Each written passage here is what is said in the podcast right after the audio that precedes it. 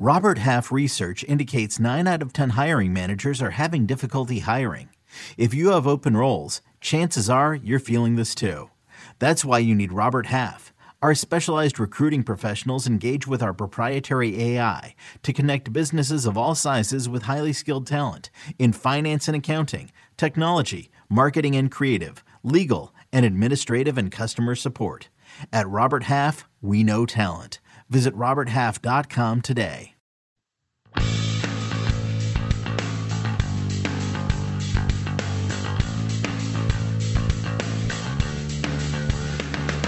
Welcome to the First Cut podcast. This week we're breaking down the Outlaw Tour event. That's right. You heard me say that. The Outlaw Tour event.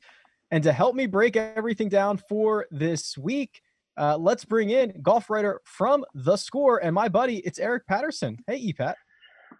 How are we doing, Rick? This is uh this is a new one for maybe everyone. The Outlaw Tour. This is uh, desperate times call for desperate measures, but I'm looking forward to it. We made it. We we we are finally at the point of quarantine and no sports, where we are breaking down uh, the betting options for a mini tour event. I can't believe we got here so quickly. It's been like five weeks. I mean, these these guys have been running this entire time, and it's helping me keep sane. So um, I've been tracking it for a while. Um, it's it's interesting. It's fun. You know, you got to go through Instagram to see highlights and stuff, but it's uh, it's quite a, a challenge. But you know, gets you go gets you through the week. Yeah, you are our uh, resident mini tour expert, I would say, because I don't uh, know. Don't use the expert word. you you've at least put in a, much more time than the rest of us on on some of these mini tours. So I mean, uh, let, us start with with what the Outlaw Tour is. I mean, we were kind of joking, um, you know, off air, like, oh, if you've got like two thousand bucks, you can play this. But it's it's kind of not really a jokey, Pat. Right? There's really no qualification uh, process that you have to go through to play something like this, right? Um, no, I guess you just wanna you wanna pay the entry fee. You think you have the game good enough. It it's uh maybe when you say you know it's like two thousand bucks to sign up as a member, a thousand bucks a week to play. It just got, kind of goes to show how hard it is to make it as a pro golfer and how expensive it can be. Yeah. Some of these guys are you know really good, um, grinding away on. You know when you hear people grinding on mini tours, what does that mean? But this is what they do every week. You know they three uh three round events. You know miss the cut, you're out a, a grand or two. So it's uh it's an expensive endeavor, but these guys, um, you know, they're keeping us entertained. Um, we'll go through the list here, but there are some quality golfers, some names we'll recognize. So, um, yeah, this is the best field we've seen since the players, and that's saying something. that is true, and and you're right. I mean, uh, the first prize last week uh, so if you paid your, you know, 850 bucks, if you paid your 2000 for the membership and you went out and won last week, it got you 3000. So this is certainly not a money making endeavor for a lot of these guys. The Outlaw Tour kind of promotes itself as spring training for competitive professional golf. So the way that I understand that EPAT is you keep your game sharp, you get your competitive juices flowing, you can make a little bit of money uh, if you play well, and then you try to obviously move up the ranks, play other mini tour events, and then obviously the ultimate goal is you end up with a, a PGA Tour card. Yeah, as as we we'll go through it, but a lot of these guys do play. There's a few of them who are on the Corn Ferry Tour, uh, Mackenzie Tour here in Canada, um, maybe some Latino America guys. So they are, you know, trying to find their avenue to the PGA Tour. Um, and this is you'll hear it. There's a I think Ted Potter Jr. is like a legend on these mini tours. So guys do eventually make it. So yeah. um, maybe maybe in a few years we'll see some of these names that we're talking about today. I think I saw that there has I'm I'm gonna butcher this stat, but there's like five guys that have either played on the Outlaw Tour or won on the Outlaw Tour and then have gone on to get tour cards or win tour events, something like that. So there there are there will be some alum that you've heard of. Um, so it's not you know it's not completely bottom of the barrel. And now in this, in this, you're, we're hearing names, and we'll go through them as you mentioned, names that we know that are going down to play in Arizona because that's where basically. Uh, I kind of talked about this with with Cheyenne Woods. Arizona is the mecca of of golf right now in the United States because they've got the most courses open. So that's where all this stuff's going on, right? Yeah, and the uh, Outlaw Tour, the name says it all right there. These guys they don't care about the laws. going going against the grain right now. Um, all all the eyeballs are on them, so they're going to take advantage. And they've kind of leaned into it, Eric, because they extended their season, I believe, by three or four events, right? That's correct. Yeah.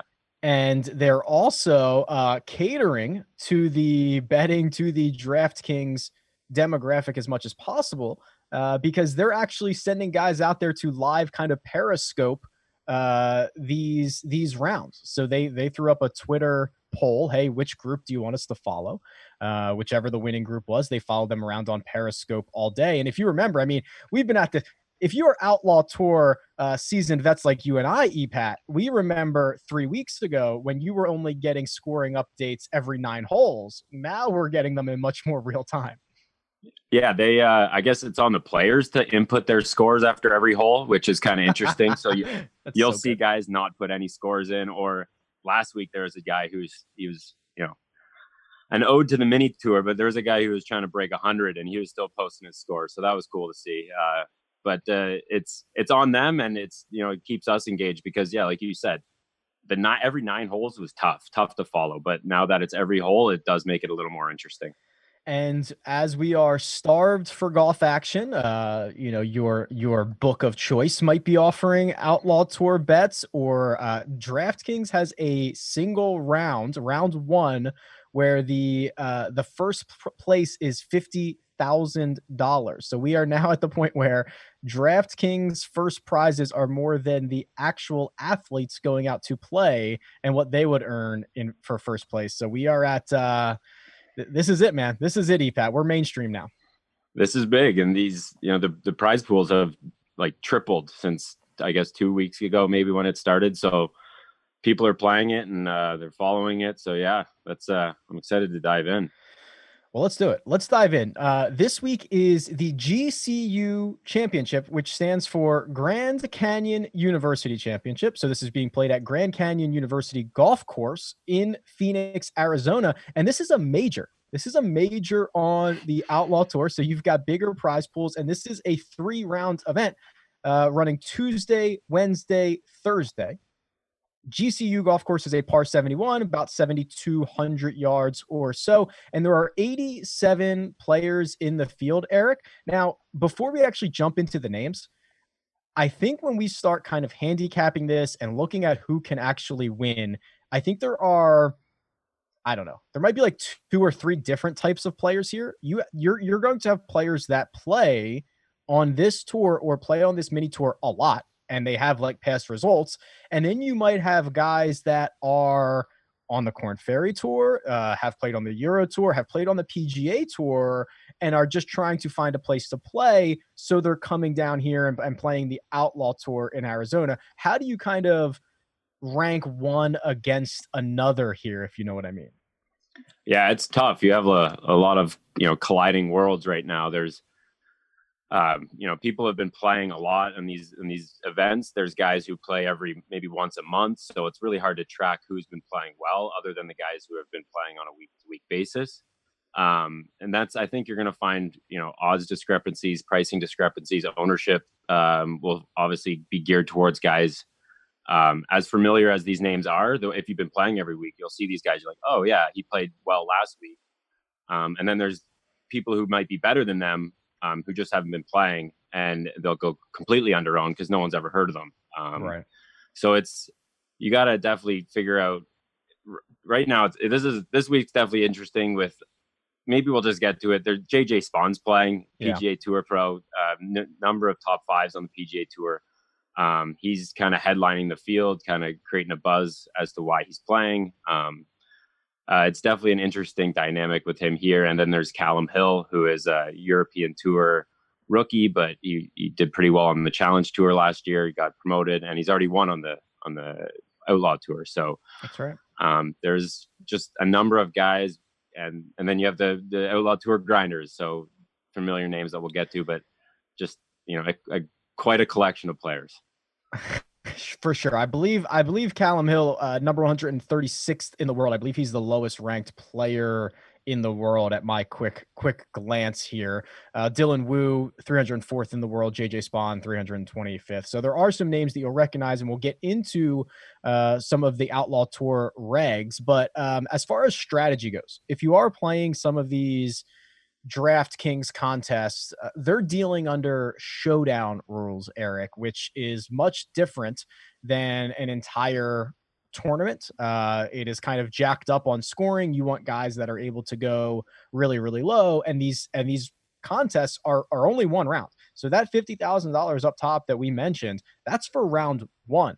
Eric. That's not for the entire tournament. Presumably, there might be a, a similar prize pool or something for rounds two and rounds three here. But um, I, I, think, and, and, correct me if I'm wrong, we're, we're looking for birdie makers. We're looking for guys that can go really low because of that kind of jacked up uh, scoring model that they use for these these showdown slates.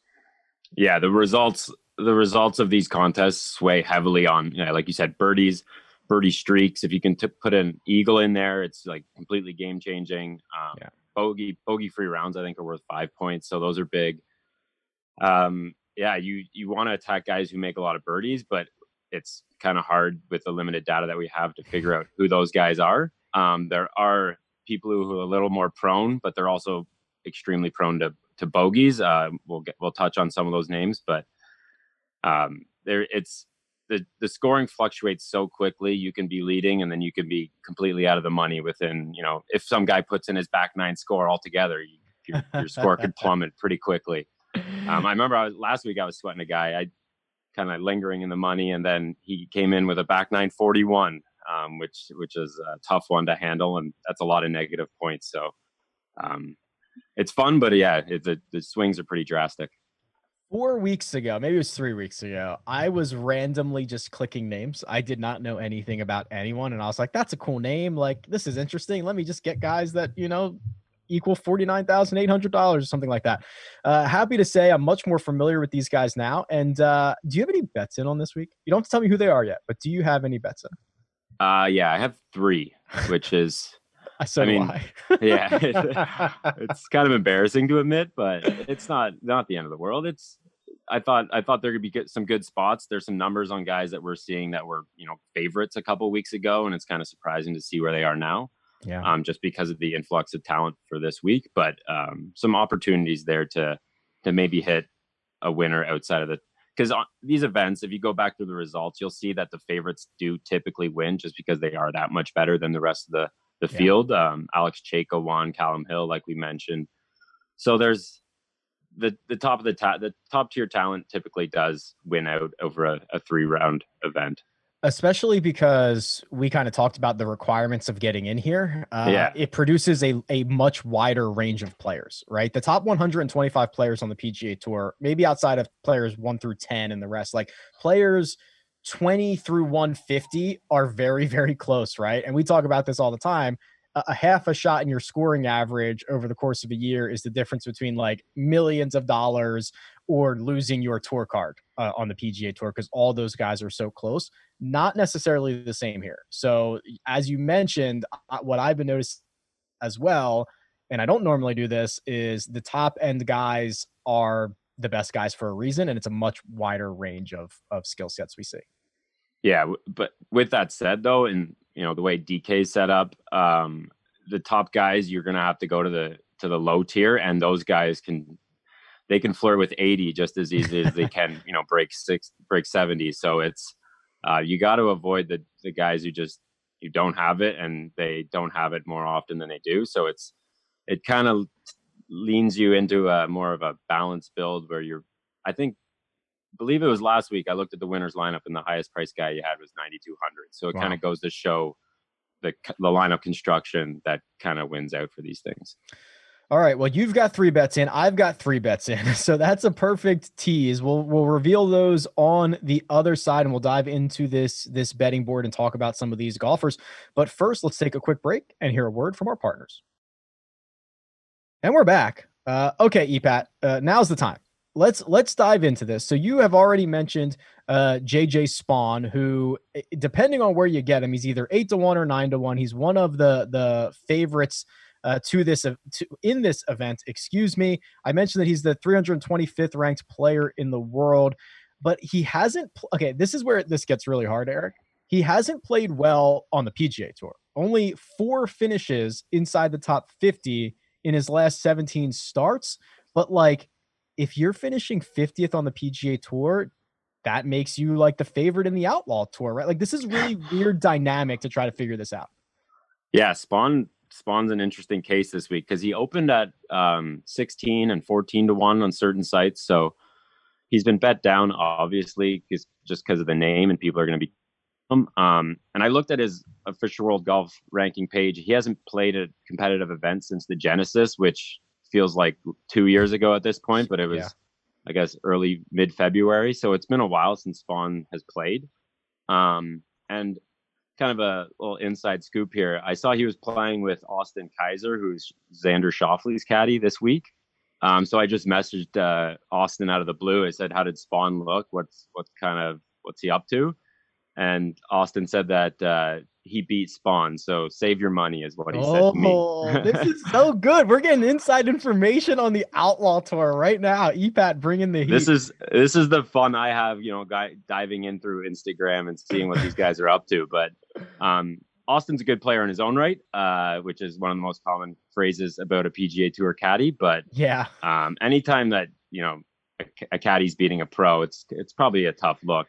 Um, but who knows? Spaun could be shaking off the rust. Who knows what? yeah, really he could be working on round. things. But that is really interesting. Okay, so I'm glad. Okay, JJ Spaun is not one of the guys that I bet, which I'm now very happy about. Uh, so we'll look at the other two kind of co-favorites again, depending on on where you're getting these numbers. Callum Hill eight to one, Dylan Wu eight to one as well. Um, Hill, you mentioned it, uh, has played well on the Challenge Tour. He actually won twice on the Challenge Tour in 2019. You'll kind of see him more uh, more recently on the European Tour. And this this is the guy that I bet. Okay, so I, I I, bet I bet Hill here at eight to one. He's the best player in the field in terms of official world golf rankings, and he's won on the Outlaw Tour. Right, Not, doesn't have to come out here and try to figure out what the heck this thing is. He won four weeks ago at the.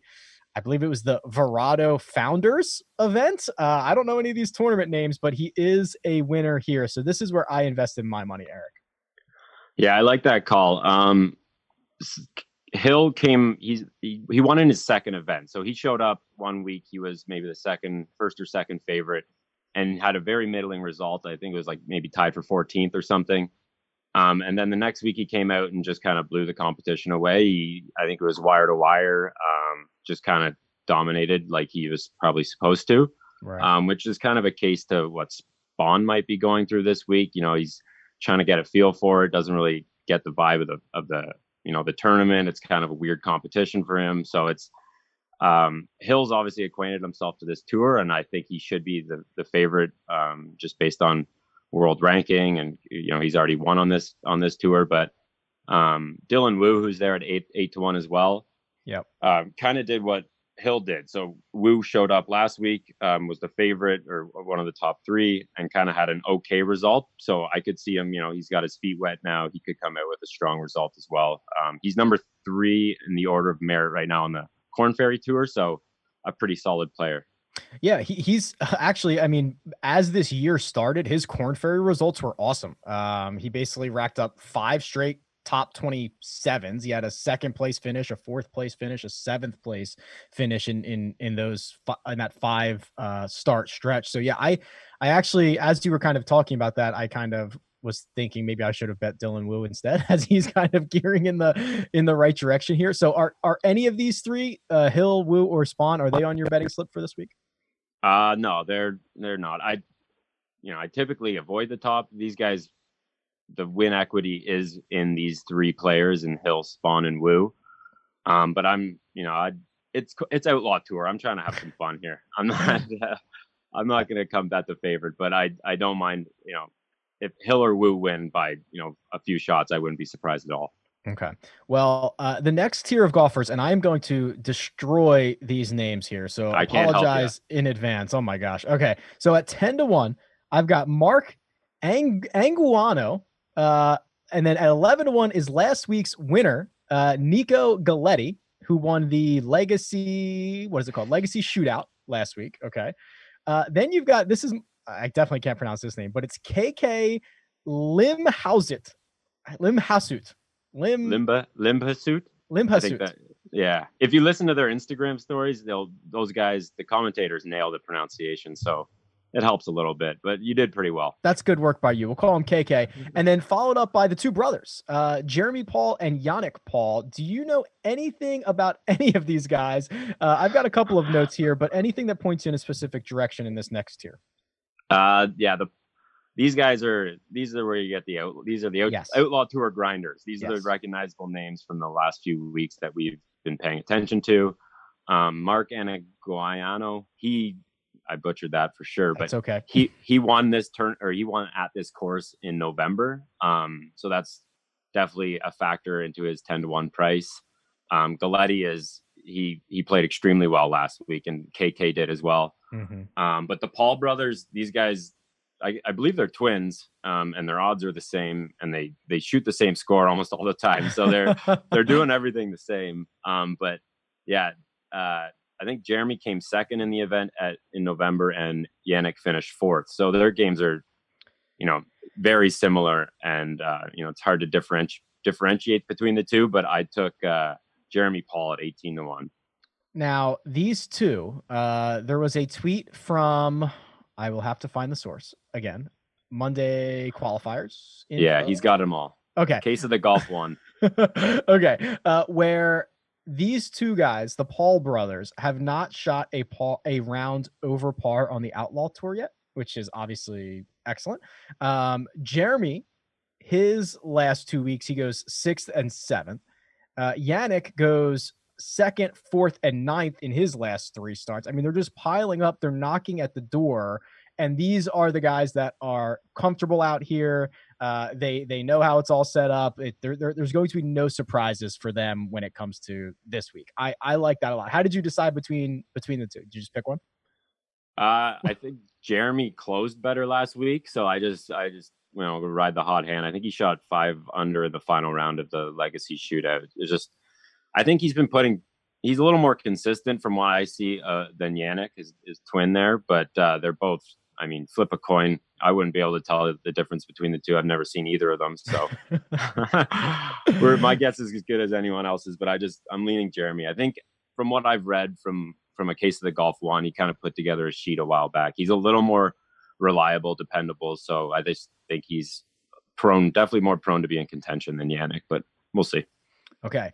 And then um I actually my second bet here, uh I did bet KK. Okay. Uh this this is a guy I got him at 12 to 1 who finished third last week, uh second 2 weeks ago, 16th and then third. So he has three top 3 finishes in his last 4 starts and as far as I can tell because the um the stats on the outlaw tour are not necessarily the, the the greatest thing ever and sometimes there's different you know you got to combine two things it's a little wonky but from what i can tell kk makes a ton of birdies uh which is the is what i want in like draftkings scoring and uh the fact that he can kind of go very very low but i am worried that, he's the type of player of what you kind of described at the top which is like yeah he might go nuts and shoot 65 but like 75 is also in in the realm of possibilities here like i don't i don't i don't think he's that consistent Yeah, he he does seem like he he might be a little slow of a starter. Um,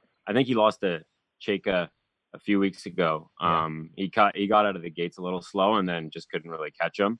And I think last week he, he came out with a 70 in round one and then or 65 68. So just you got to put back to back 65s together or you're just not going to win. So you can't really even have that two under round where you got to be consistently shooting six or seven under in these things. So you definitely do want those birdie makers, but KK has been a favorite for the last few weeks, and m- maybe people are kind of over him now with all these you know new shiny objects. So he's Mm. he's uh, definitely a sneaky under the radar favorite, if you will. Okay. Uh, then the the next group is is you know I won't s- say them all here, but a couple of guys that are from the Outlaw Tour that that kind of catch my uh, catch my eye. You've got Jimmy Gunn at twenty two to one, um, Carson Roberts at twenty five, along with uh, Colton Yates. Those are three names that we've seen play multiple times over the last month or so, right? Yeah, Yates won a few weeks ago. I think his win, from what again, this is it's so weird coming on here and talking about these guys like we know them for like years and years of watching them, but Yeah. it's been a few weeks.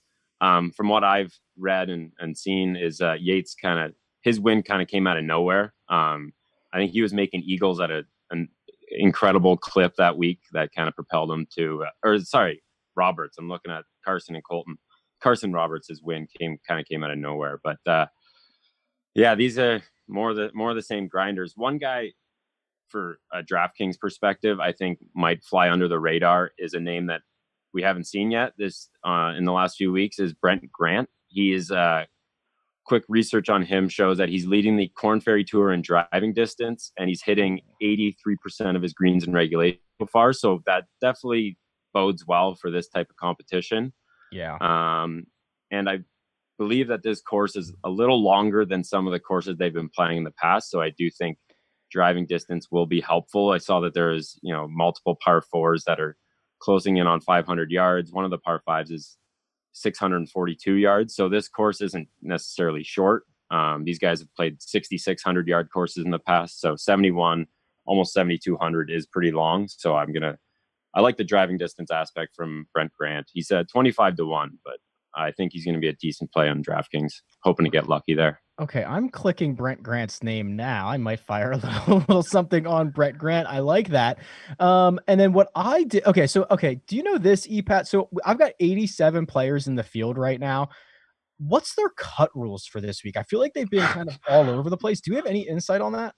I truthfully don't know the cut rules. I know it's after round two, right? Um, and it seems like maybe 20 guys or so make the cut. Yeah, it's, it's super uh, it's, small. Yeah, they really they narrow it down for the final round, um, which I guess for for showdown purposes doesn't really matter. But um, I have seen people roster guys who do get cut for the third round showdown. So it's it's kind of interesting in that people aren't really paying attention sometimes. Yeah, I was trying to figure. I was going back through the the leaderboards, and I was like, these all these cuts. I I, I don't know what the rules are, but they're always very small. And they're always like, yeah, yeah last twenty or twenty five guys.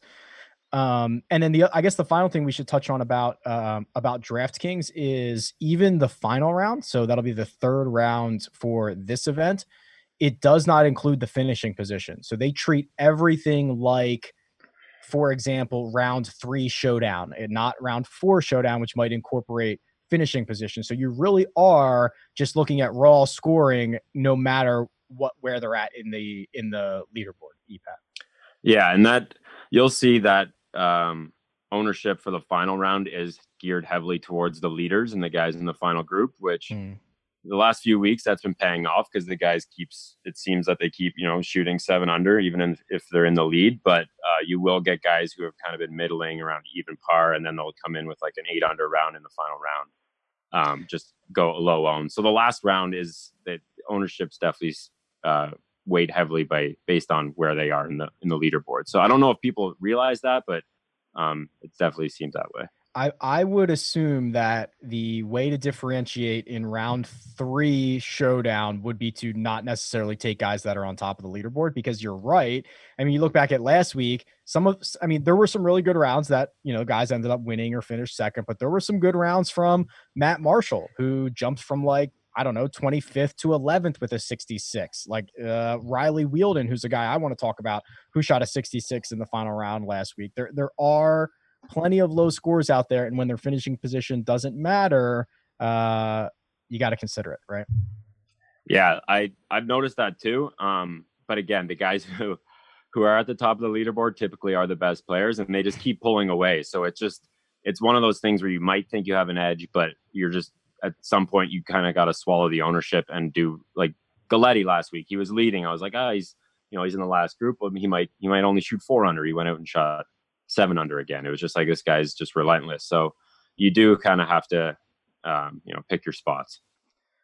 The last guy I want to talk about, the last guy that made my card is Riley Wheeldon, who I grabbed at 40 to 1. And this number just did not add up to me. I could be way off here, but I'm looking at this guy. He's 40 to 1.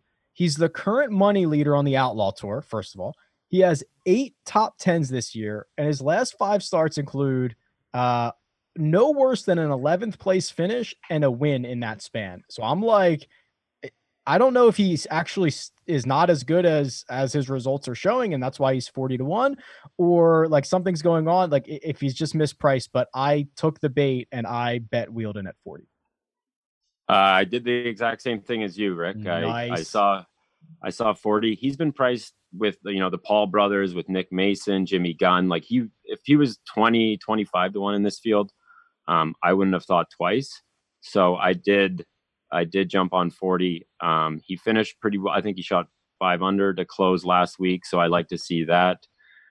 Um, he just, you know, the the money leading thing, as nice as it as it is to see, um, you could be the money leader just by playing every week. Uh, so that kind of it skews it, but it does, you know, it, it, means that he is he did win recently, so that's kind of nice. Um, but I think he's played the most events or the most rounds on the Outlaw Tour. So um, it's funny you bring that, that up because that is actually you know what that reminds me of is when you are like the minor league home run leader which is yeah, like you don't want that stat. You don't want that, right? yeah, because these guys, I mean, even the the Outlaw Tour itself says, "Hey, we're a spring training, you know, for other tours. Like you should want to be graduating, you should want to be getting out playing somewhere else." So the fact that you're you know, playing every event might be out of necessity, but yeah, the, the minor league home run leader is like the best analogy that I can make for the outlaw tour money leader, right? Yeah, Wheeldon could be like the Sungjae Im of the outlaw tour. Just every week he's out here collecting a some some remnants of a paycheck. Um, he does play on the Mackenzie Tour.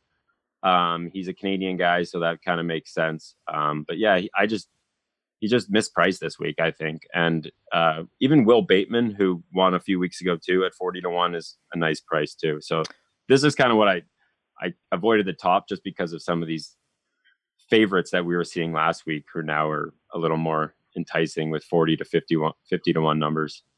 Anything lower than this, I started to get a little gun shy. I mean, there's a couple names that I had recognized over the past couple weeks, like Kyle Slattery is here at 50 to 1. He's I know he was popular on DraftKings, I want to say maybe two weeks ago. Matt Gerska is here at 40 to 1. These are names that I recognize and I know that they're playing on the Outlaw Tour, but I was a little nervous to go any deeper than this. Do you, do you have anybody else that uh, kind of jumps off at you here below, I don't know, 40 or 50?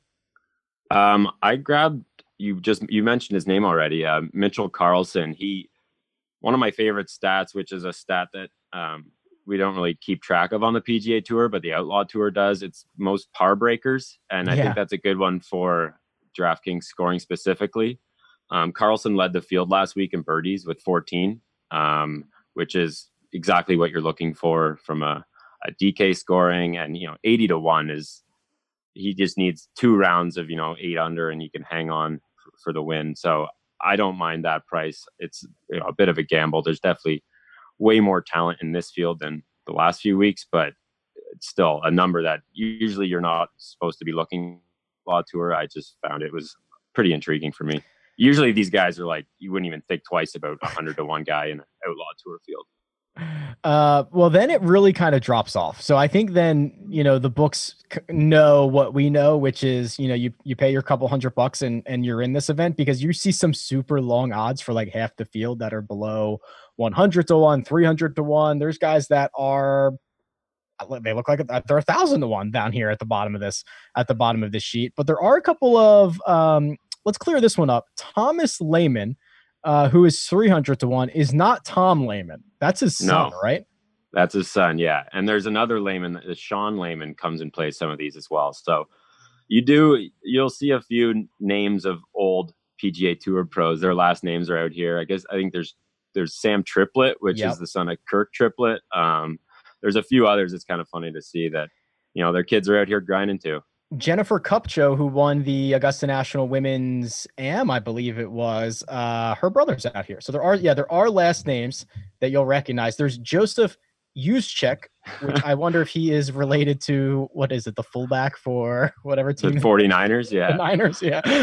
That's the only last name I recognize down here. It's oh, he's a football player, but he's not. He's uh yeah. He played a few weeks ago. He was I don't know. He made a lot of birdies, but I think he missed the cut.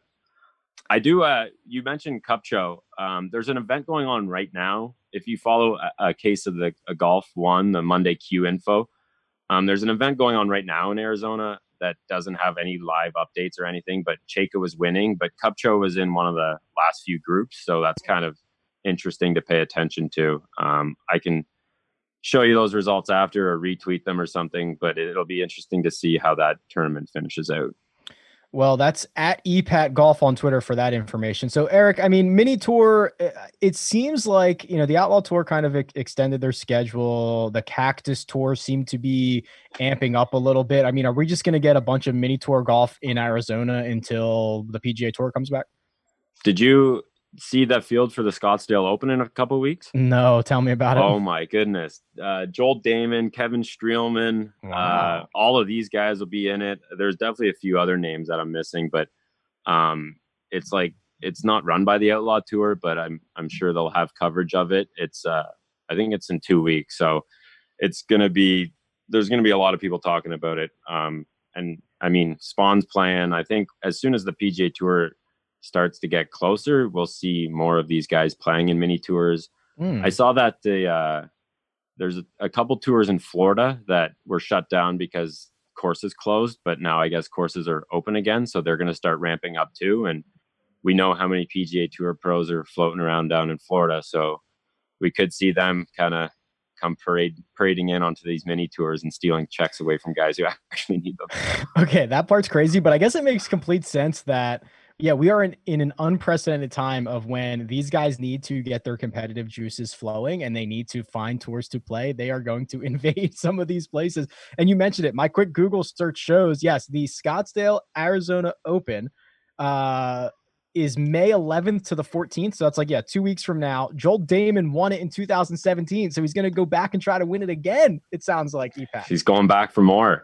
And I saw that Pat Perez is like one of the organizers. So maybe he'll jump in there with his set of clubs. Who knows? But um, it's something to look forward to. I mean, golf's golf in my eyes. It's obviously it's a, it's a little more fun to do the research. Actually, you know, I'm messaging PGA Tour caddies. I'm following guys on Instagram. It's just uh, it's uh, it's what we've adapted to in these weird, weird times. Yeah, and they're actually answering, right? You get these guys who yeah, are actually like, answering. I'm talking to these guys who are playing in the event. It just kind of, you know, I wouldn't be messaging Justin Thomas on a on a week when he's playing. So it's these guys like the attention. I think they they enjoy the extra eyeballs. So it's it's definitely fun. I love it. Um, Eric, that is going to do it uh, for us this week. Thank you so much for coming on and talking mini tour golf with us. Um, we might have to have you back for, for some of these events that are coming up, but thank you so much, man. I, yeah, I appreciate you having me on. I mean, I I don't want to keep talking about it, but if it's all we have to do, I, will I'll certainly do it anytime you need me. That's awesome. Uh, Eric Patterson, that's at epat golf on Twitter, is where you can find him. Also, uh, we're doing a listener mailbag episode at the end of the week, so get your questions in. Uh, tweet them at me at Rick Rungood, but more importantly, tweet them at First Cut Pod, so we can have them all in one nice spot and we can go through all of those questions. Uh, or when you go, leave a review on Apple Podcasts. Make it a five star review. Leave your questions. We'll get to as many as we can. That'll do it for this episode of The First Cut, and we'll talk to you next time.